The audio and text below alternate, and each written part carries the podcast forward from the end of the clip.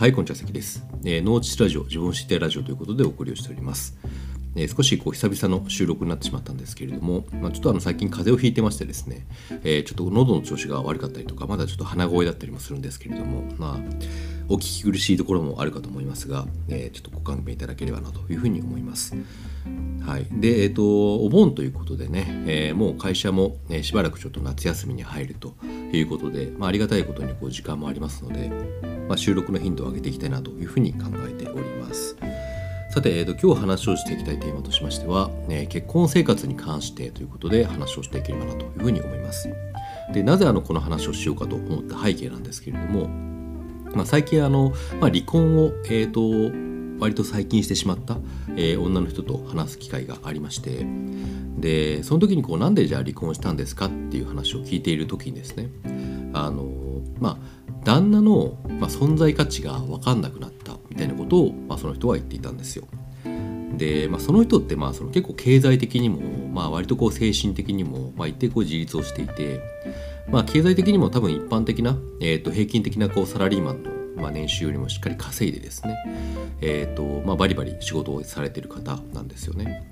で、えーと結婚していた時も、まあ、普通にあの家事も、ね、全般こなして、まあ、仕事もそれなりに忙しいんですけれども、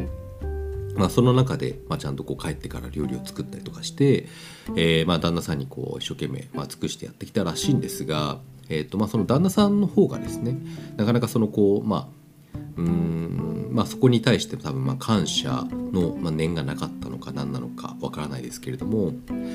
えー、私はまあいろいろできると、まあ、家事もできるし仕事もできるし、まあ、やってあげてるけど、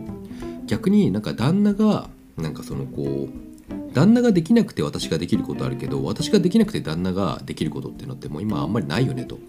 だったら私ってこの人とまあ一緒にいる理由って何なんだろうみたいなところが、まあ、結構その、えー、もやもやして、えー、と気になってしまって、まあ、あとはねあのそのちょっと奥さんのあ奥さんじゃない旦那さんのこう実家とのこう関係とかもあって、まあ、離婚してしまった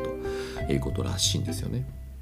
まあ、本人は、まあえー、と離婚する時はだいぶ、えー、精神的にこう、まあ、落ち込んでいたらしいんですけれども、まあ、最近は元気にこうされているという感じですと。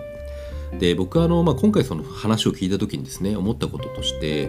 あの、まあ、旦那の存在価値がわからん、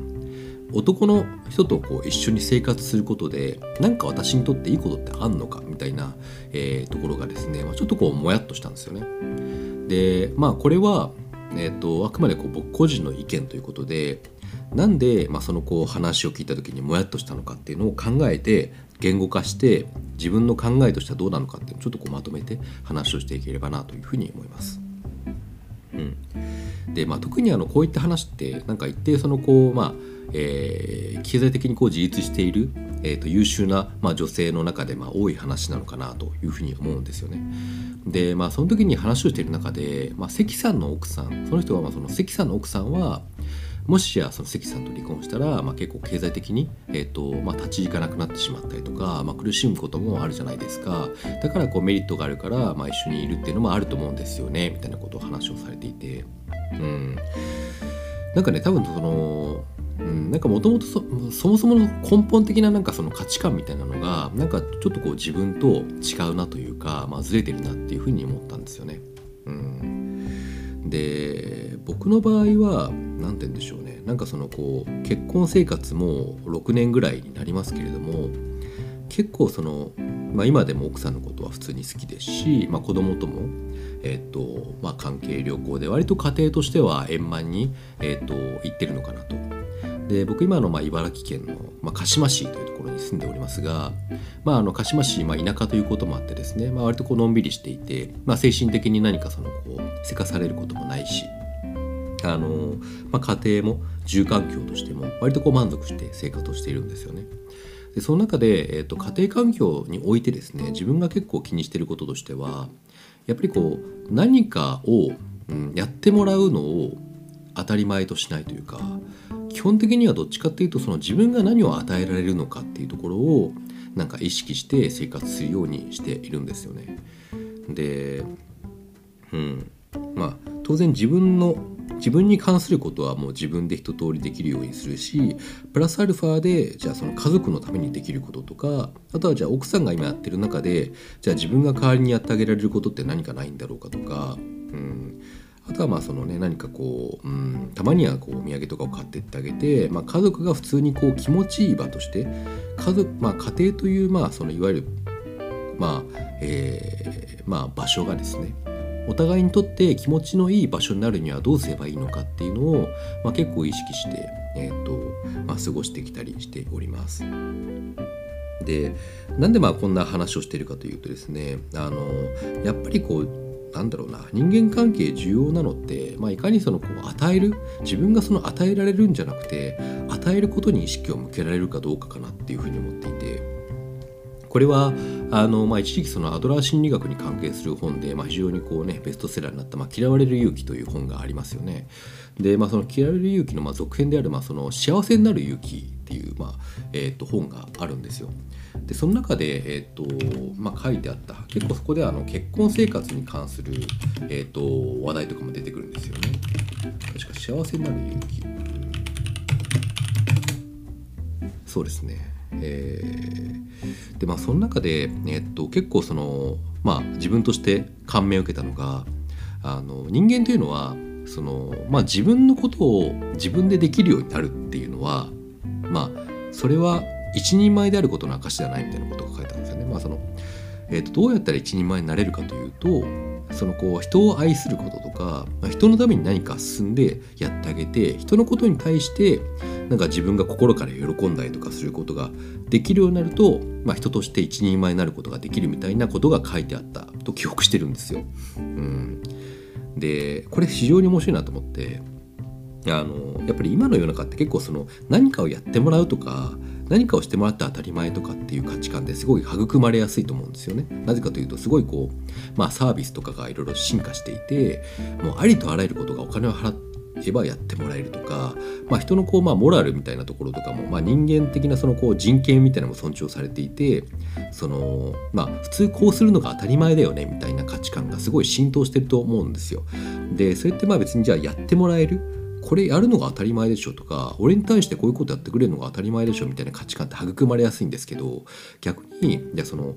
何かが足りなくて、ここをじゃあ穴埋めするために自分が与えられるものって何なんだろうなみたいなところの価値観って今ってすごいなんか育まれづらいような気がしていて、結構そこでなんかその、うん、なんかやってもらうのと与えることのバランス、価値観っていうののズレが起こって、なんだこいつだみたいな感じでの、まあ、人に対する不信感とかっていうのが、まあ、醸成されやすいのかなって気がしています。うん、また、まあ、頭がいい人とかだとね、やっぱりこれはこの人の役割、こっちは私のやりとりや役割だから、あのー、そこはもうちゃんとこう仕事を分担している以上はちゃんとそこをやってよみたいな感じで、そこが守られないとすごいこうイライラしてしまうみたいなこともあるかなというふうに思うんですよね。ただ、えーとまあ、僕はなんかこの、うん「幸せになる勇気」という本を読んだ時に、あ、これは多分そのこう自分が率先して何かを与えていかないと、えー、自分でこうなかなか幸せには近づけないのかなみたいなことをすごい感じたんですよね。うん、なんでまあその誰かのために何かをしてあげることで一人前になるっていう価値観をしっかり自分の中で根付かせておくと、まあ当然ね、まあその限度あると思いますよ。なんかその相手が全くそういうその、まあ、やってもらうことになりすぎてて、まあ、無頓着になっている人っていうのだと、まあ、ちょっと難しいかもしれないんですけれども、まあえー、と根源的にはやっぱりこう自分が相手に対して何をしてあげられるのかっていうところを突き詰めて考えていくと、まあ、結構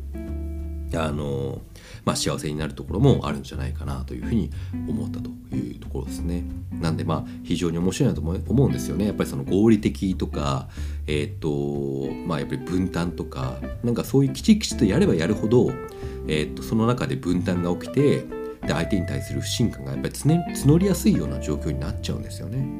うん、僕ねこの辺の価値観ってやっぱりそのこう、まあ、今よりも少しこう前の時代の価値観がすごい参考になると思っていて、まあ、ある程度こう相手に尽くすみたいなところの考え方って結構やっぱりこう、うん、お互いうまくやっていくために、まあ、必要な要素っていうのが結構あったんじゃないかなというふうに改めてね振り返ってみると思ったりするんですよね。うん、なので、まあ、自分がもらうのが当たり前じゃなくて、何をしてあげられるのかっていうところをまあ考えてみようというようなお話をさせていただきました。はい、では本日は以上になります。ありがとうございました。